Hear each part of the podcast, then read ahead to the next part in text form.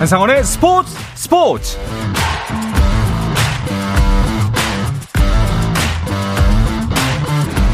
스포츠가 있는 저녁 어떠신가요? 아나운서 한상원입니다. 오늘 하루 이슈들을 살펴보는 스포츠 타임라인으로 출발합니다.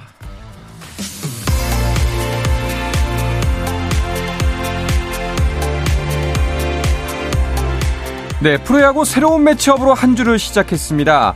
선두 SSG의 경기차가 없는 공동 2위 두 팀 LG와 NC의 맞대결이 눈길을 몹니다. 승패에 따라서는 선두로 올라설 수도 있는 상황인데요. NC가 상대의 송구 실책으로 선취점을 가져갔습니다. 하지만 3회 LG가 두점 추격하면서 경기를 뒤집었습니다. 자, 5회 말인 현재 NC가 다시 한 점 추격하면서 경기는 2대2 동점입니다. 자, 키움의 기세도 만만치 거센 추격을 받고 있는 1위 SSG는 6위 KT를 만났습니다. 문승원과 고용표를 선발로 세운 두 팀의 경기. KT의 타선이 골고루 활약하면서 3회 2점, 4회 또 2점을 만들어내면서 4점 먼저 앞서갑니다. SSG가 2점 추격해서 6회 말 현재 4대2입니다. 자, 키움의 기세도 만만치가 않죠. 공동 4위 키움은 삼성을 고척, 고척돔으로 불러들였습니다. 키움의 선발 장지영이 4실점하면서 3회를 채우지 못하고 내려왔고요. 삼성이 2점을 더 내면서 6점 차로 크게 앞서갑니다. 6회 말 현재 점수 그대로 이어지면서 삼성이 6대 0으로 앞서고 있습니다. 또 하나의 4위 팀 두산의 상대는 문동주 선발의 하나입니다. 오늘도 8개의 삼진을 잡아내면서 호투했지만 타선이 도와주지 못하면서 0대 0인 채로 한승주에게 마운드를 물려줍니다. 두 팀 여전히 득점이 없고요. 7회 말 현재 두산과 하나 0대 0입니다. 그리고 끝으로 기아 대 롯데의 경기도 보겠습니다. 오늘 롯데의 공격은 노진혁이 책임지고 있습니다. 2점 홈런에 1타점 적시타, 그리고 전준우의 홈런까지 더하면서 4점을 가져가는 롯데. 하지만 5회 선발 박세웅이 무너지고 연이은 실책까지 나오면서 대거 5실점하면서 기아에게 역전당합니다. 6회 초 현재 5대 4로 기아가 한 점 차로 앞서 있습니다. KBL 프로농구 4강 플레이오프 경기 상황도 볼까요? LG 대 SK의 4강 플레이오프. SK는 홈에서 열리는 3차전에서 챔피언 결정전 진출을 확정하기를 바라고 있고 반면 LG는 오늘 경기를 승리해서 시리즈를 5차전까지 끌고 가야만 하는 상황인데요. 4강 플레이오프 3차전 현재 4쿼터가 진행 중입니다. 서울 SK가 75대 72 석점 차의 리드를 가져가고 있습니다. 이강인이 전후반 90분 모두 뛴 스페인 프로축구 마요르카가 셀타 비고를 1대 0으로 이기고 2개월 만에 승리를 맛봤습니다. 이강인은 선발로 출전해 90분 풀타임을 소화한 가운데 축구 전문 통계 사이트 후스코어닷컴은 이강인에게 양팀 통틀어 최고 평점인 9.08을 줬습니다. 프로축구 K리그 수원 삼성이 이병근 감독을 경질했습니다. 수원 삼성은 성적 부진에 대해 책임을 물어 이병근 감독을 경질하기로 했고 당분간 선수단은 최성용 수석 코치가 감독 대행을 맡아 팀을 이끌 계획이라고 밝혔습니다.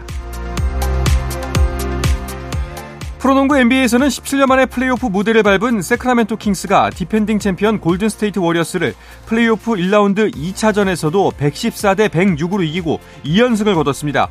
동부 컨퍼런스에서는 필라델피아 세븐티식서즈가 브루클린 네츠를 96대 84로 꺾고 역시 2연승을 기록했습니다.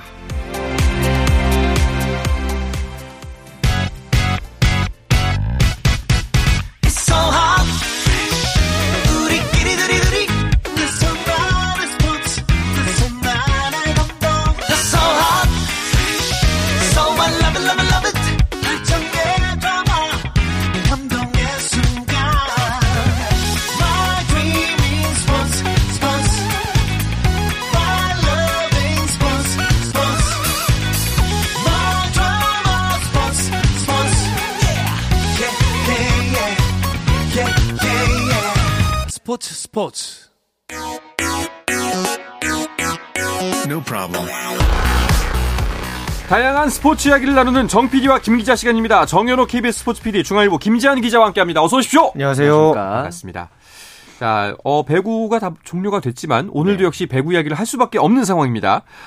일단 무엇보다도 가장 큰 관심을 끌었던 김연경 선수가 결국엔 흥국생명에 잔류를 했습니다. 네, 흥국생명의 김연경 선수의 이름을 또 계속해서 다음 시즌에도 이제 들을 수 있게 됐는데요. 네. 지난 16일 일요일에 이게 결정이 났죠. 네. 계약 기간 1년에 어, 연봉과 옵션을 모두 합쳐서 총 7억 7,500만 원에 어, 이제 계약을 했다. 이렇게 음. 공식적인 발표가 있었고요.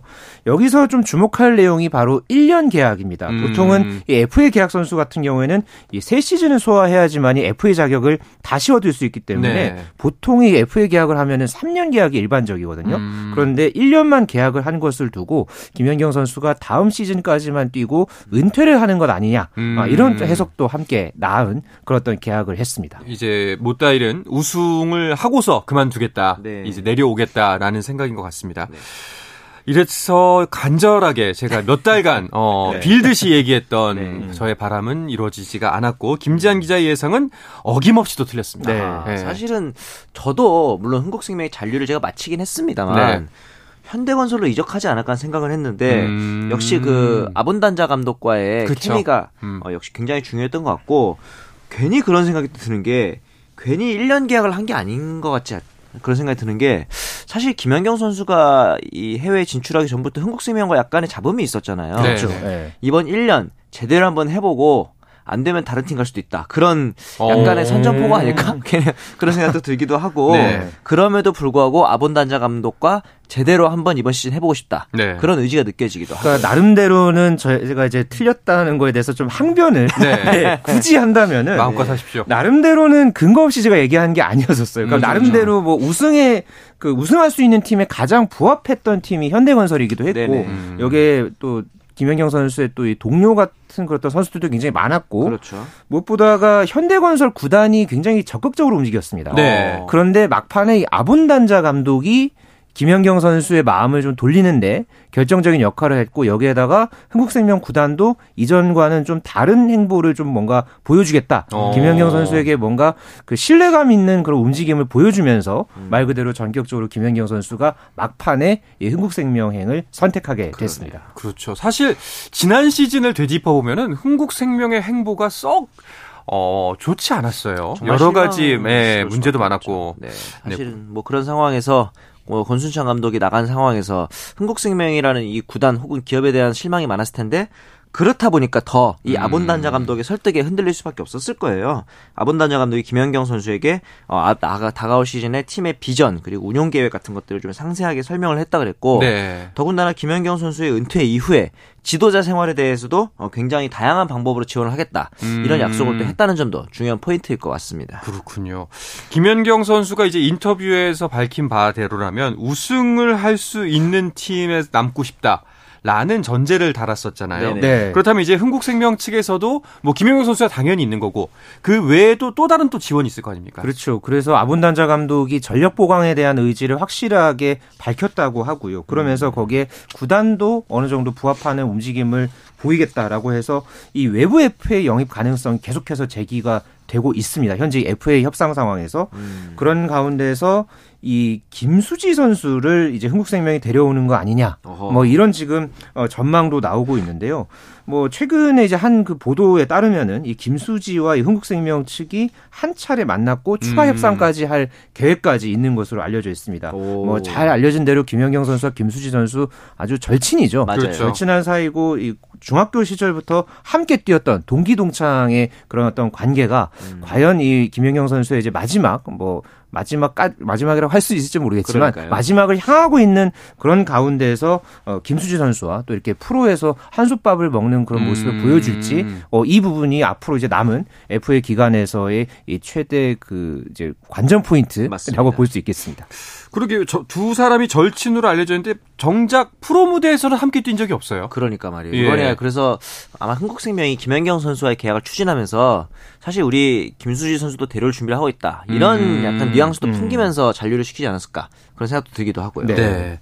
자, 그리고 또 한쪽에서 나오는 이야기는 김연경 선수가 IOC 선수위원회 도전하고 싶어 한다라는 이야기도 계속 심심치 않게 나오고 있어요. 네, 작년부터 김연경 선수가 공공연하게 IOC 선수위원회 도전할 뜻을 갖고 있다. 음. 네, 그런 어, 좀 움직임이 곳곳에서 보였는데 최근에도 지난 14일에 그 세계 도핑 방지의 날 기념식에 김연경 선수가 참석을 했거든요. 아하. 여기에서 한번 도전해 보는 것도 나쁘지 않다라는 생각이 들어서 조심스럽게 준비하고 있는 과정이다.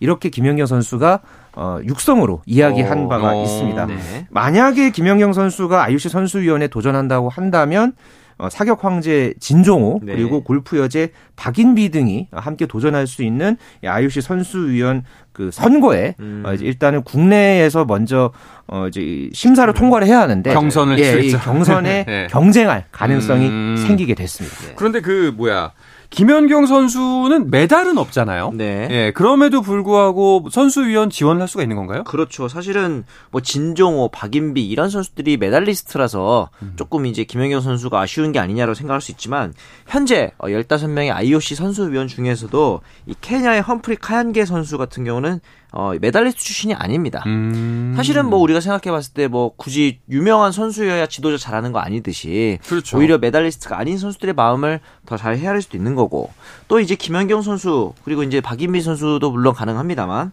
이런 위원들이 가질 수 있는 특이한 점 중에 하나가 어, 대한민국의 역대 IOC 위원 중에 여성은 한 명도 없었습니다. 음. 그렇기 때문에 이 부분에 있어서도 좀 새로운 계기가 될 수도 있겠고요. 그렇죠. 사실 뭐 근데 메달만 없을 뿐이지 뭐 세계 배구계를 대표하는 인물 중에 하나라는 것은 부인할 수가 없잖아요. 사실 올림픽이 아마추어리즘을 지향한다고 하는데 이미 프로 선수들의 무대이기도 하잖아요. 음, 네. 뭐 농구라든가 축구도 뭐 공- 간간히 프로 선수들이 많이 이제 나오기도 하고. 그렇죠. 예, 그래서 프로 선수들도 IOC 선수위원 당연히 도전할 수 있고 현재 활동하고 있는 선수위원 중에서도 아주 유명한 스타가 있습니다.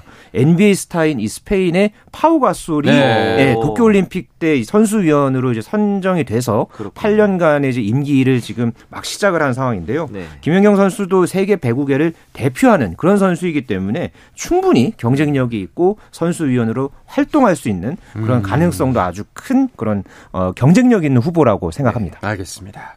자, 이렇게 김연경 선수는 흥국생명에 잔류를 하게 됐고 또 IOC 네. 선수위원을 하려는 뜻도 비쳤다. 네. 그렇죠. 그런 이야기 나왔는데 김연경 선수가 저는 이제 개인적으로는 흥국생명의 잔류를 가장 바라지 않았어요. 뭔가 좀 다른 팀으로 가서 뭐 페퍼저축은행도 있지만 네. 좀 판도가 바뀌었으면 좋겠다. 음, 지각 네. 변동 한번 재편이 이루어졌으면 좋겠다 해서 아 이거 좀 약간 김 빠지는데 했는데 페퍼에 박정아 선수가 왔 습니다. 네. 아 기분 좋았어요. 박정화 선수가 김연경 선수와 같은 대우로 이제 여자 배구 최고 보수 상한선까지 어, 계약을 맺었죠. 7억 7,500만 원 그리고 어, 계약 기간 3년까지 이제 계약을 맺었기 때문에 지금 이제 김연경 선수와 동급 대우를 받고 있는 거 아니겠습니까? 음. 사실 페퍼저축은행이 지금 성적이 좀 잘 나오는 편은 아니잖아요. 네.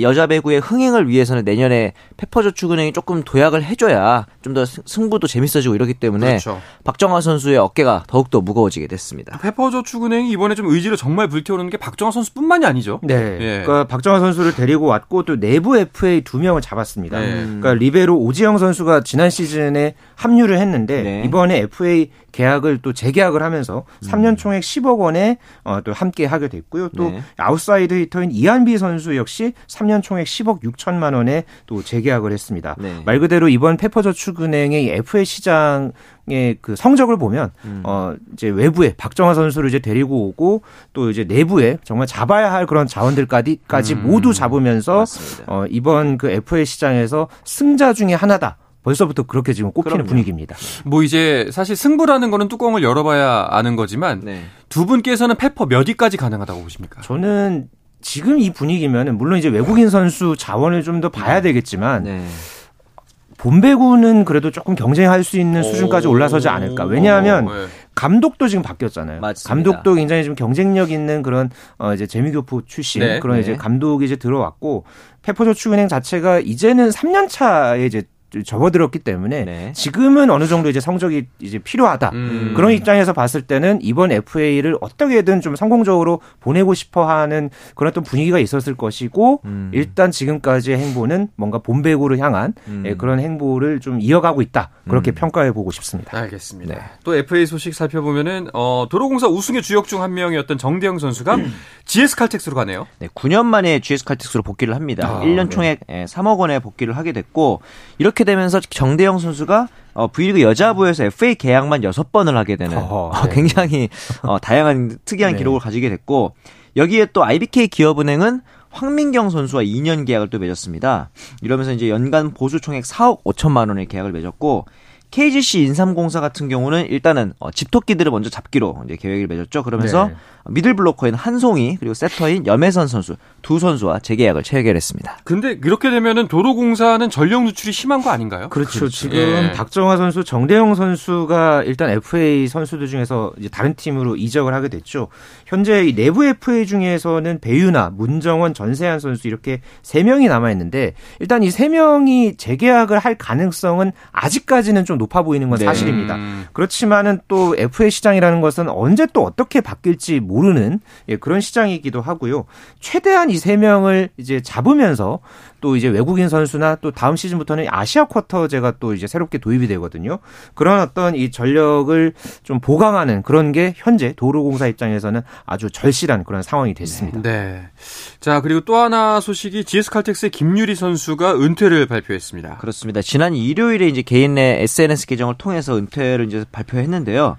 이게 처음 은퇴가 아닙니다. 음. 김유리 선수 같은 경우는 2010, 11 시즌에 입단을 했지만 이후에 한 차례 어, 구단을 떠났다가 또 이제 편의점 아르바이트도 하고 실업팀에서 뛰고 했는데 동료 선수들이 이 김유리 선수를 부른 거예요. 음, 다시 그렇죠. 와달라고. 그래서 IBK 기업은행, 현대건설에 이어서 GS 칼텍스까지 이제 옮기면서 선수 생활을 했는데 이 제가 가장 김유리 선수 기억에 남는 게 차상현 감독이랑 거의 뭐 격이 없는 친남매처럼 지내더라고요. 네. 나이 차이도 꽤 있고 사실 어, 엘리트 스포츠에서 감독과 선수라는 굉장히 엄격한 서열이 있음에도 불구하고 굉장히 친근하게 지내는 모습이 인상적이었는데 그런 격이 없는 분위기가 어, GS 칼텍스의 전성기를 이끌지 않았나. 이 김유리 선수가 그런 면에서 보면은 음. 어, 언니를 다시 찾는 동생들이 다 이유가 있었던 것 같다. 그런 생각도 저는 들고요. 그때 2021년 2월이었나요? 그때 네. 김유리 선수가 그 수훈 선수 인터뷰를 네. 처음 했었을 때 맞아요. 그때 이 동료 선수들이 막 그렇게 정말 음. 감동하면서 지켜보고 음. 이 김유리 선수도 눈물을 흘렸던 그 장면이 지금도 굉장히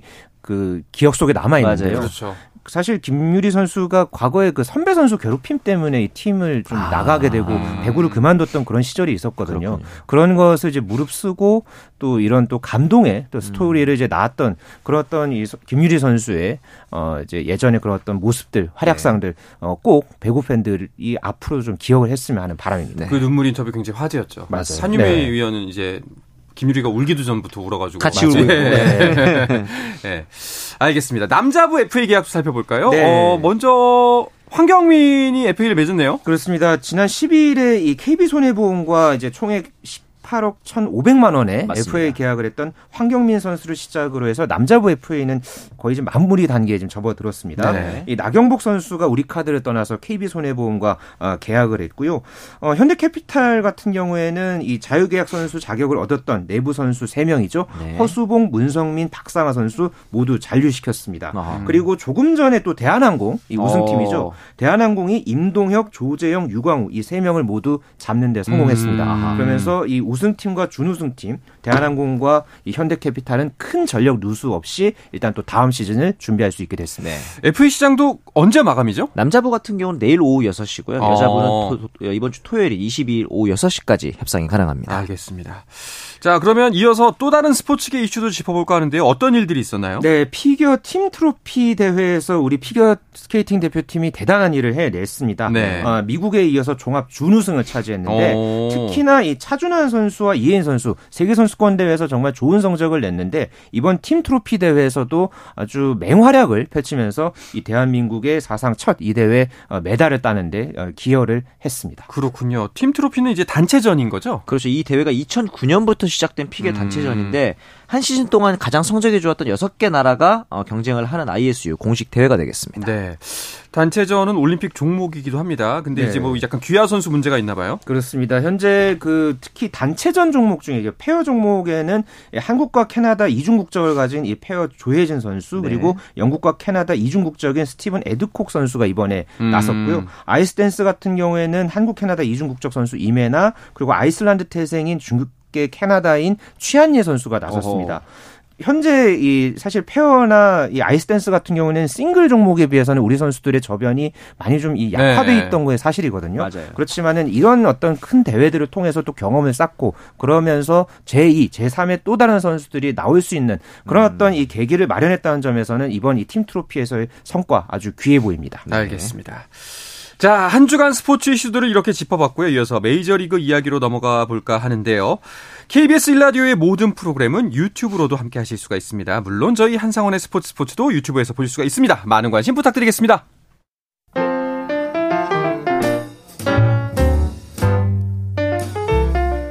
정 PD의 깊은 내공, 김 기자의 비하인드 스토리. 배구 이야기는 KBS 1라디오 스포츠 스포츠에서 배구 선수 출신 해설위원 저 한유미도 듣습니다. 정 PD와 김 기자 많은 청취 부탁드립니다. 자, 어떤 스포츠 이야기도 함께 할 수 있는 시간 정 PD와 김 기자 듣고 계십니다. 깊은 내공의 KBS 정현호 PD, 중앙일보의 김지한 기자와 함께하고 있습니다. 네.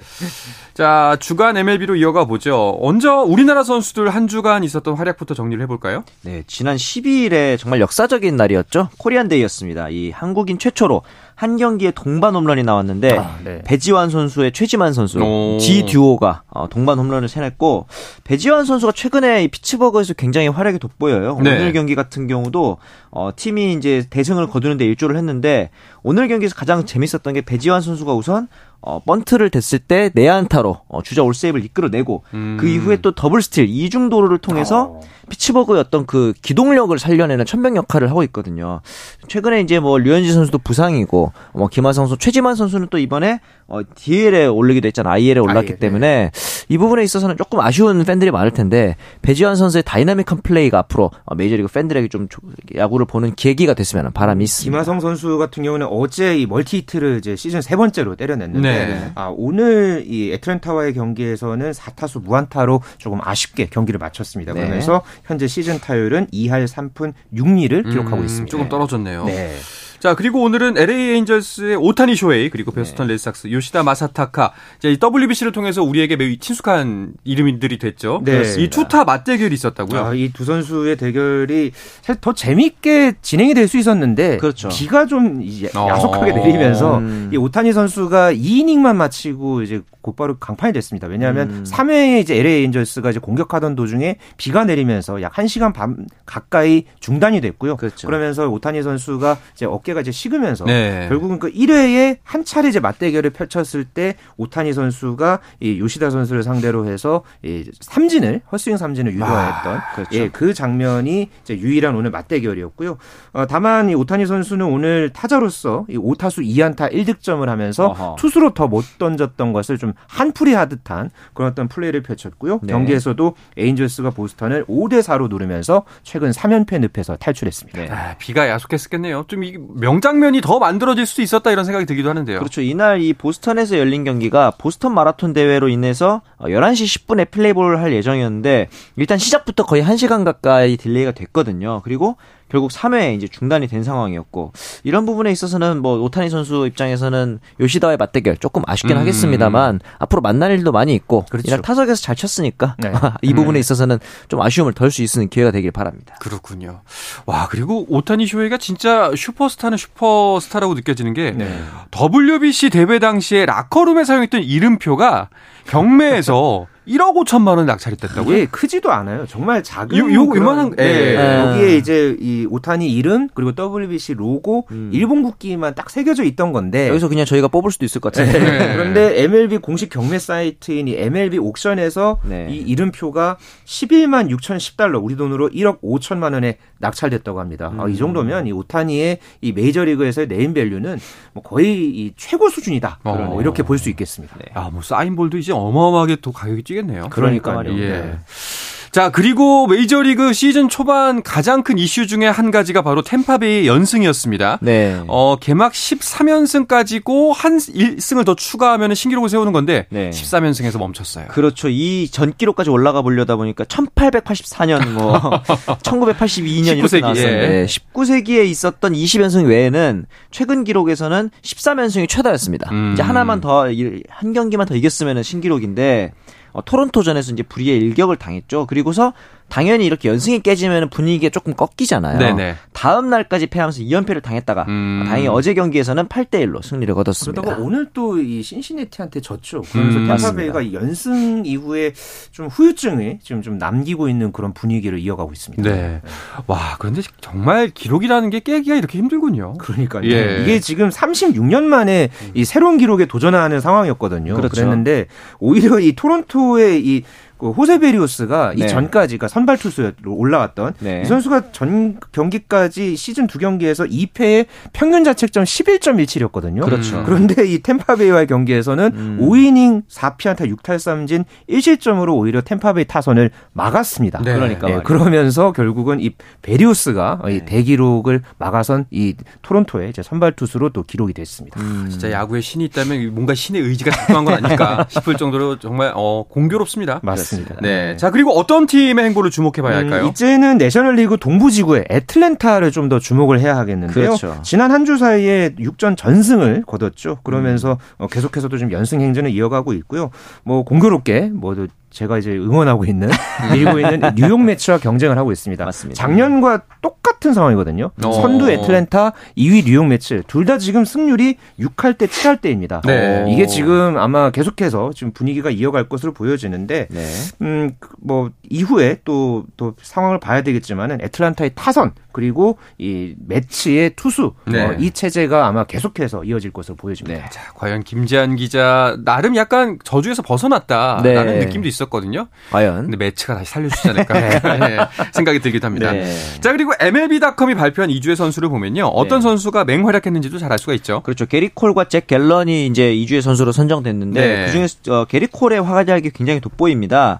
이번 시즌 4경기 등판에서 모두 승리를 거뒀는데 평균 자책점이 0.95점. 그러니까 오, 9이닝 동안 한 네. 점도 거의 안 주고 있는 상황이고 이 잭 갤런 선수 역시 이제 두 번의 선발 등판을 지난주에 했는데 13과 3분의 2이닝 중에 탈삼진이 18개였습니다. 이 18개 당연히 메이저리그 전체 1위였고요. 네. 이두 투수의 활약이 돋보인 한 주였습니다. 그렇군요. 또 어떤 이슈들이 있었나요? 네, 뭐, 사실 메이저리그에서 대표 거포 하면은 이 지안칼로 스탠튼이 있는데, 이 네. 선수가 2019년 이후에 계속해서 틈날 때마다 부상을 당했습니다. 맞아요. 그런데 최근에도 또 왼쪽 햄스트링에 이상을 느끼면서 열흘짜리 부상자 명단에 올랐는데 이게 또 조금 더 크게 또 번지면서 4주에서 6주까지 결장할 수 음. 있다는 그런 전망이 나왔습니다. 아하. 그런데 어 이번에 또 부상이 이렇게 나오니까 음. 오히려 이제 스탠튼에 대해서 좀 뭐 또 나올 게 나왔다라고 하면서 음. 좀 냉소적인 반응이 아, 나옵니다. 그렇지. 네. 네. 네. 아프지만 않으면 한 시즌 60홈런도 칠 수 있는데 충분히 그럴 수 있는 네. 선수인데 아프지 않은 시즌이 없기 때문이죠. 맞습니다. 네. 알겠습니다. 좀 뭐 신인님께서 아까 또 야구의 신 얘기가 나오는데 다 주지 않는 네, 거죠. 다 주지 않는 거죠. 또 맞습니다. 유리 몸을 주셨나 봅니다. 알겠습니다. 자 이야기를 끝으로 이번 주 정 PD와 김 기자는 마치겠습니다. 함께 해 주신 정현호 KBS 스포츠 PD 중일보의 김지한 기자 오늘도 고맙습니다. 고맙습니다. 고맙습니다. 자 내일도 저녁 8시 30분에 뵙겠습니다. 한상원의 스포츠 스포츠.